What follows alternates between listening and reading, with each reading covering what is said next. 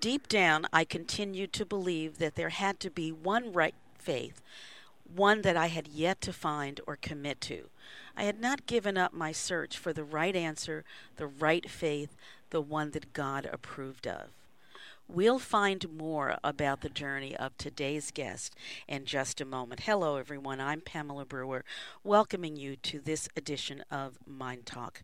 Today's guest is Angela Himsel. Angela is a writer based in New York City, and today we discuss her writings about herself, her life, her journey.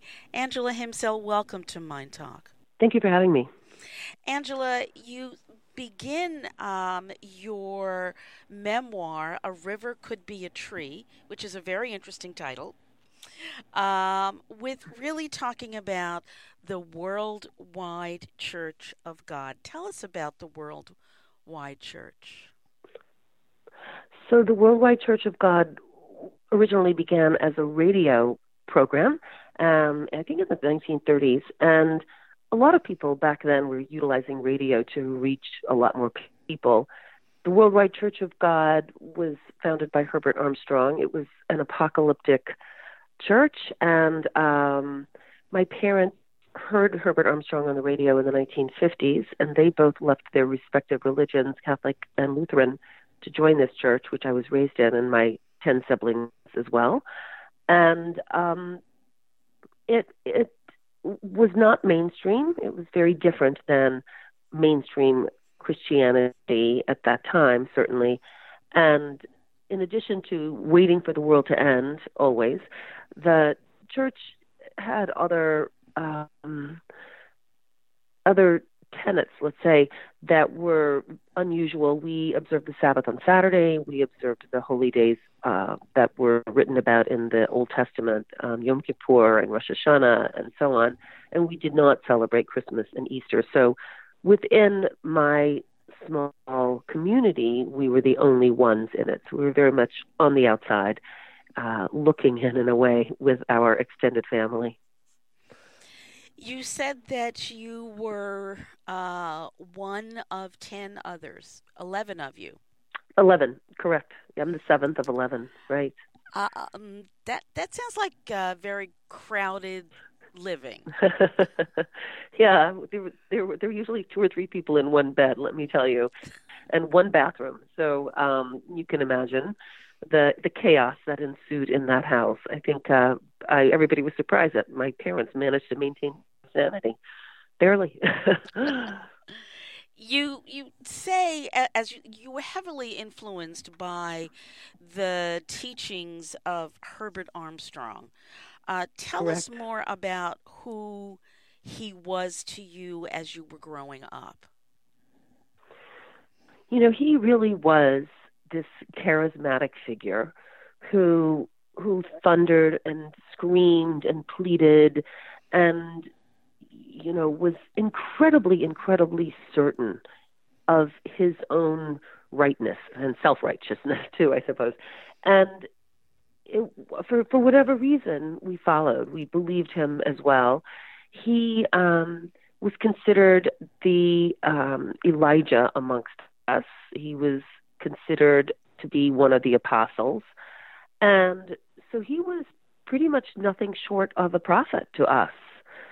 And um, we, we believed that he knew more than we knew, obviously, that he had special insight into the Bible, that God was using him here on earth to teach the nations, and that he was God's sole representative here on earth in terms of you know Christianity. You know, the Pope was not God's representative. None of the other heads of Christianity were God's representatives. Only he was God's representative here on earth.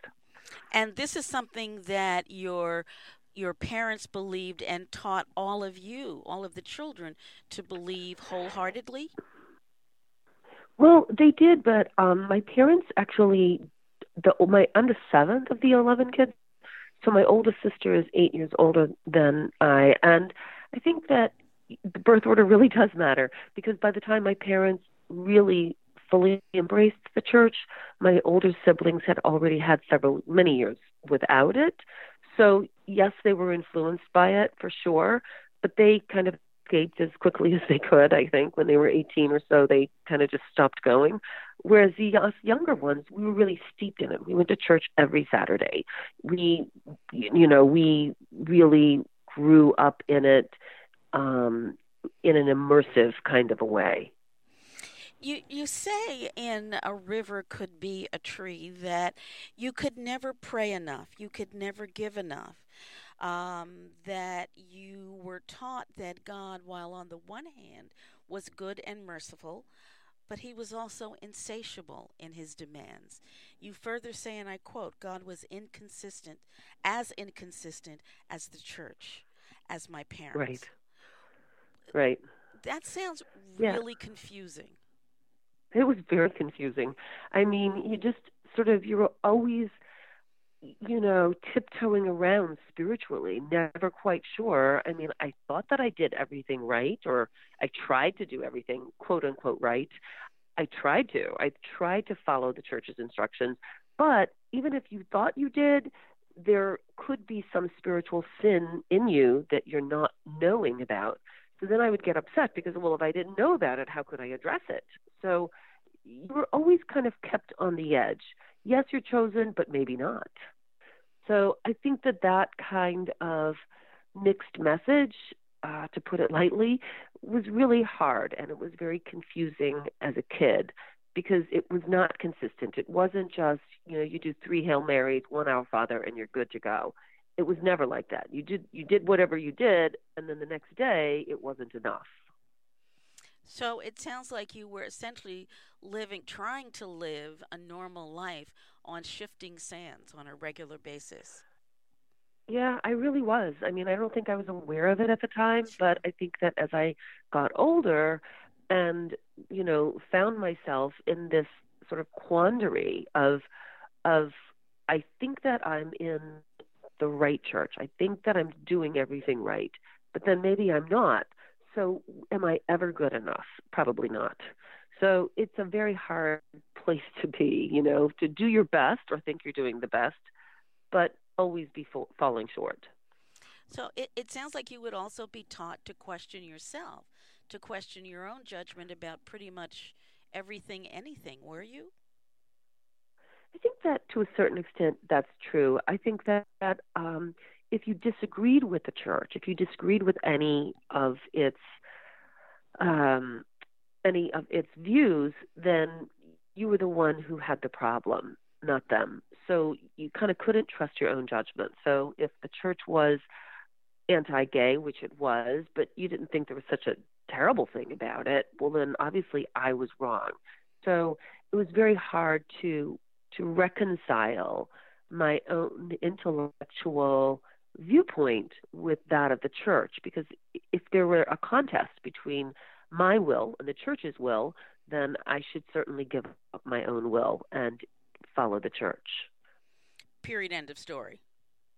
Absolutely, that's it. Because if I didn't, then it pretty much indicated that maybe I had a demon, or I didn't have, you know, the mind of God, or I didn't have the Holy Spirit. It indicated a lack in me.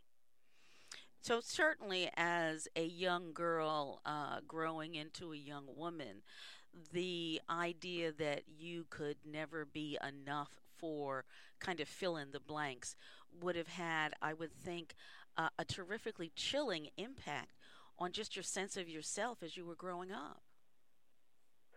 It did. To a large extent, it did. I think that I'm grateful that obviously we went to a secular school in in in our town and even though we were kind of supposed to um, separate ourselves from our families, and just because they weren't converted, we didn't as much as some people did. We didn't cut ourselves off. So I do think that the church's influence, even though it was profound, there was a mitigating factor, many mitigating factors, and one of them was uh, education, honestly, and and reading. Uh, through reading, I discovered other worlds and I can never obviously underestimate the power of the written word. It's what I am today, and I do think that to a certain extent it sort of saved me, uh, as well as education in general and extended family in general.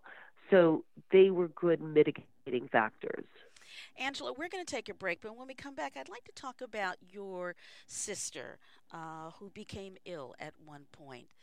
Folks, this is Pamela Brewer. You're listening to MyndTalk, and I'm having a conversation with Angela Himsel, who is the author of A River Could Be a Tree, a memoir. We'll be right back.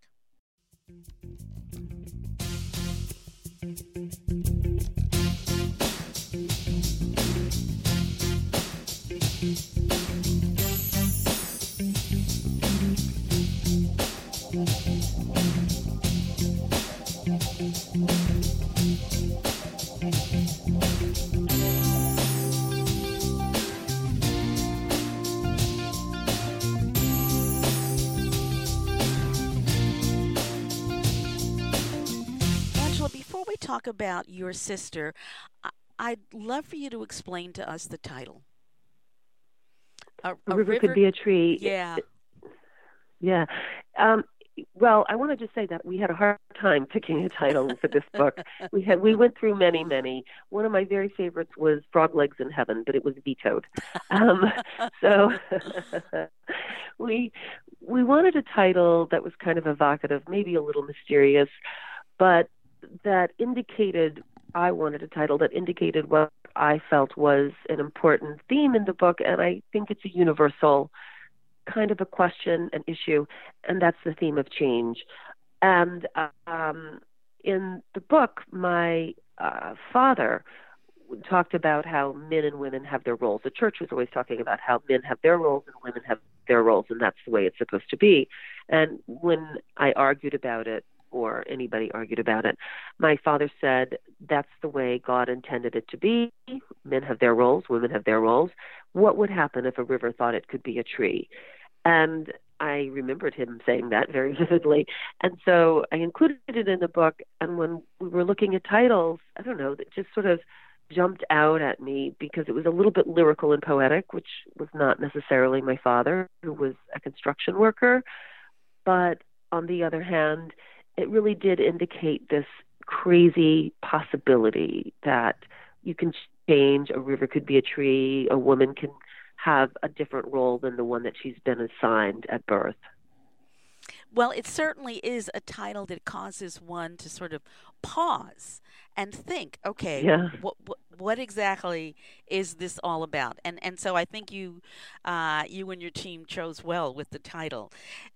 Thanks let's talk about your sister. Um, mm-hmm. She became ill at one right. point, um, and the illness seemed to ebb and flow. What was the response mm-hmm. of your parents to her illness?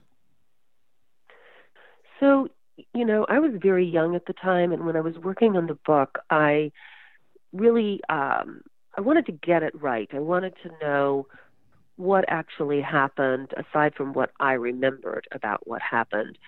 So I did ask some siblings, I asked my parents about what happened and and it sort of corroborated what I already knew because I lived through it. She became ill uh and we didn't I think they didn't know what was the matter with her at first. They did take her to a doctor to be diagnosed and they said that she had a congenital hole in her heart. But I do I think that that's what it was? I don't really know. And also, we were in southern Indiana in a small town. The local doctor there regularly prescribed um, and amphetamines to women who were pregnant so that they could keep their their weight down. So these weren't the best doctors in the world. Let's just say that. So I don't know whether or not my parents ever attempted to take her to another doctor. I don't think that they did. Instead, they relied on prayer and they re- relied on prayer cloths, and the prayer cloths were sent from the church headquarters, and uh, you know they would they would anoint her with the prayer, prayer cloth. So they believed in the power of God to heal her, and that God's power to heal her was stronger than any medicine. And the church um, really they they at times they forbade people from from utilizing uh, medicine, but at other times they, again, inconsistently, they said, well, you can if you don't have enough faith. And of course, nobody wanted to be accused of not having enough faith. and so, you know, she she got better, she got worse, she got better, she got worse, and then she ultimately passed away when she was um, 13. So young. Yes. So young. Yeah. And the the Yeah. idea that perhaps she died as a result of uh, the family not having enough faith, so painful. Very painful. My father believed that it was because he uh, didn't keep the Sabbath a couple of times because he actually worked on Saturday a few times and you weren't supposed to. And he believed that, in essence, he killed her. In essence, because by working on the Sabbath, he was condemning her to death. So again, really inconsistent views of the loving, all-powerful God uh, Right. that you were growing Right. up with. So Right. there, Well, there God was loving and punitive at the same time. which is kind of hard to navigate, particularly as a child. Right. But so Yes. uh, you you went from living in a household that perhaps my bias practice a very closed religion, if you will. Sounds Right. like it had all the makings of a cult. And Right. today you are living in New York and you no longer Right. practice that faith. In fact, your faith is very different this today. That's right. Talk about today. Um, well, the the little spiritual journey that I went on ended up being um, living in Israel for two years, going to Hebrew University, and learning about Judaism, which I really didn't know anything about, despite the fact that we were observing the Jewish holidays, which I didn't really know that they were Jewish holidays. I thought that they were our holidays. Um, and I, I, I really liked Judaism in, for many reasons, and one of the reasons was I liked the fact that you can question, you can ask questions, and you have lots of answers. And there have been many, many questions asked over the last thousands of years, and many, many answers. And it wasn't and isn't this monolithic religion in which there's only one way to practice. Obviously, that's I can say the same about Christianity, by the way, because there's many, many ways of being a Christian, and they're all valid as well. But I guess I liked more of the questions and I liked more of the answers in Judaism. And so I took classes, I moved to New York City, and um, I ultimately felt it was the right fit for me and for my family. And I married somebody Jewish, and I have three kids, and um, and I've been happy with that choice. It's it's been a much better choice for me because I can both have a faith and still practice obviously the holidays and and so on. But I can also have a bit more of an open mind. There's not that um there's there's absolutely no preoccupation with the next world with the end of the world it's much more a faith that's based in this world. Certainly, there's belief that there's another world, but it's much more about how do you behave today and how do you live your life today. And that appealed to me. And again, I know that there's that that actually is in many faiths and in many religions, and Buddhists would be very similar, and some aspects of Christianity, but it works for me. You know, going from the Worldwide Church of God, which you were pretty clear was going to end in 1975 until it didn't. Right. Uh, and then learning uh, so many troublesome things about the leader, Mr. Armstrong.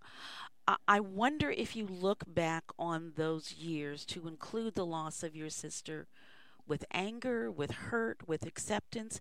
How do you view those years? Um, yeah, you know, it's it's definitely a mixed bag. That's for sure. I I think that the loss of my sister was obviously the most profound. It was the most unfair, and it was unfair to everyone. It was, but it was certainly mostly unfair to her. I have no way of knowing whether or not she would have survived with medical care or not. I really don't know that. Um, it's possible she had something that and at that time, you know, open heart surgery was barely had barely begun. So it's possible it would have been the same outcome. I don't know. Um, but aside from that, the the church took so much money from its its followers, and it was, and that to me is just, you know, it's so incredibly wrong.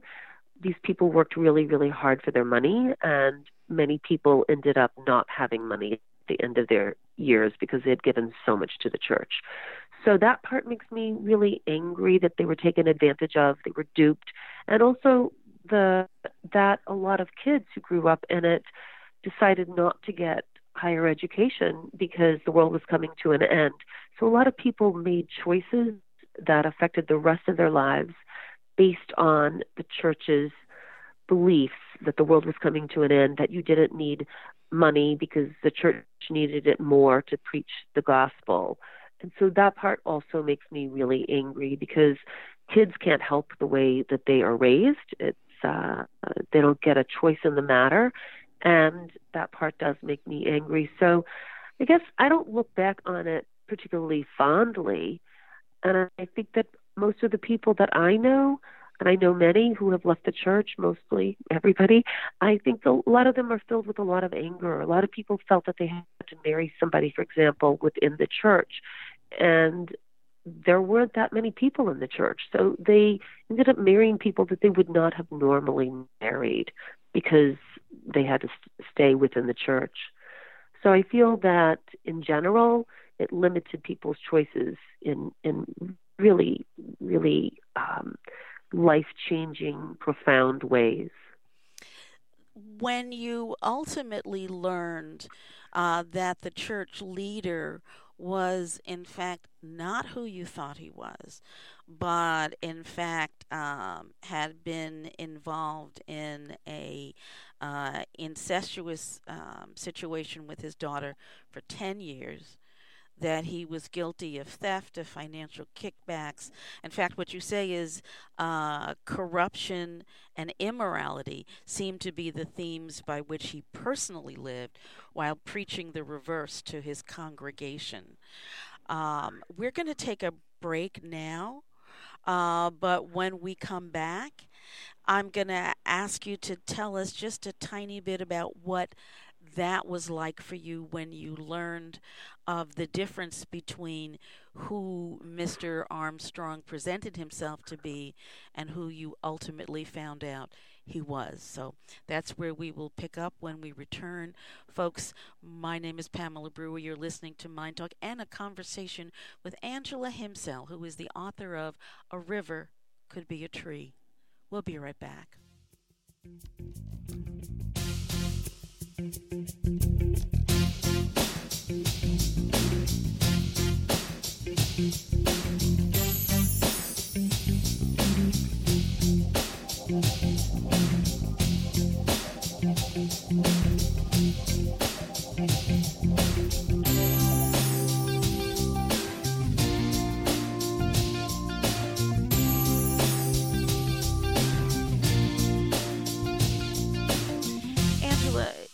as as I look at um, and read a river could be a tree. It seems so much, certainly a story of a young girl growing into a young woman, really coming into herself. But it also speaks to the, um, for a period of time, seemingly never ending journey of trying to find your religious fit that worked for you and that you could be pleased and celebratory of. And so, within that context of that journey that you took, what was it like when you learned that Mr. Armstrong was indeed quite the opposite of what he preached? You know, I didn't find out actually a lot of it until I started writing this book because I had long left the church. I hadn't left the church because it was corrupt. I had left because I didn't I just couldn't go along with the the rhetoric any any longer and I just didn't believe. So I left before all of this became known, and I left before the internet was a thing. And so I didn't find out a lot of this stuff until relatively recently, I would say within the last 15 years or so. And little by little, with the internet, I started finding out these things, which I included in my book. And I must tell you, I was just devastated. I really was. When I read this, I just felt you know, there's nothing. Well, there's many things that are worse than feeling duped, but but feeling duped and feeling totally taken advantage of, and it is just such an awful, terrible feeling that that you know you've boy have you been swindled and um it's it was tough to to read when i was reading these these various um papers about Mr. Armstrong and his entourage, it was really hard to read that in retrospect because obviously, in my mind's eye, it's the 1970s. My sister is sick, and we are sending in our tithes and our offerings to Herbert Armstrong, thinking that we are supporting the, the gospel so that Jesus can return to earth, when in fact we were not supporting that. We were supporting a totally corrupt lifestyle.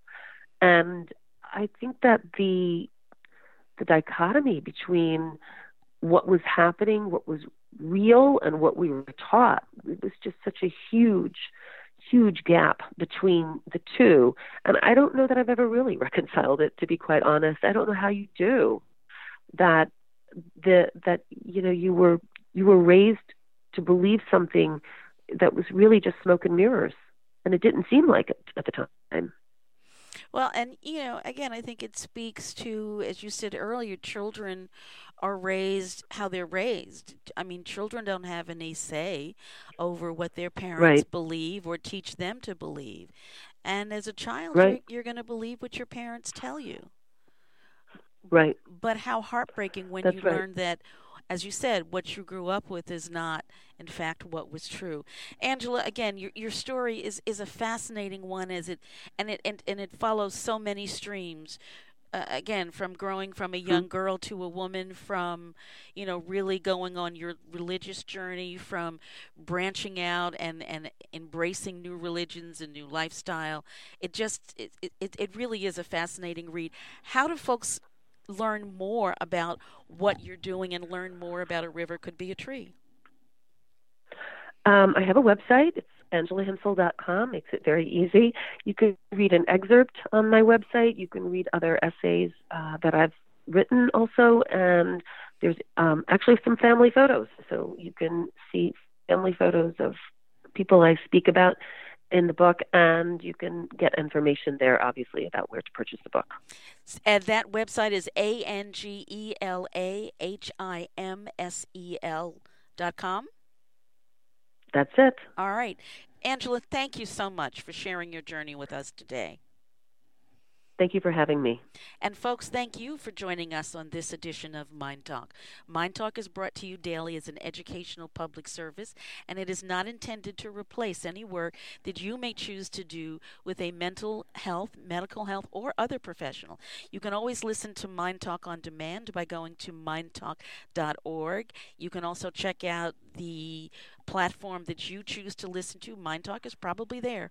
You can download the MyndTalk app from your iTunes or Google Play Store.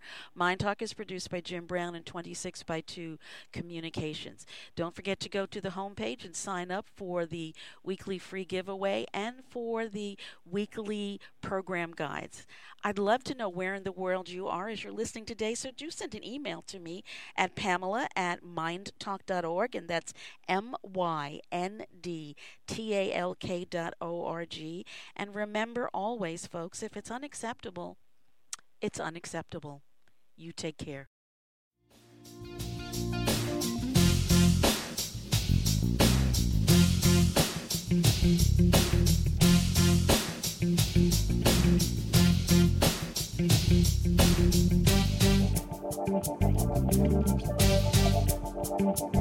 Thank you.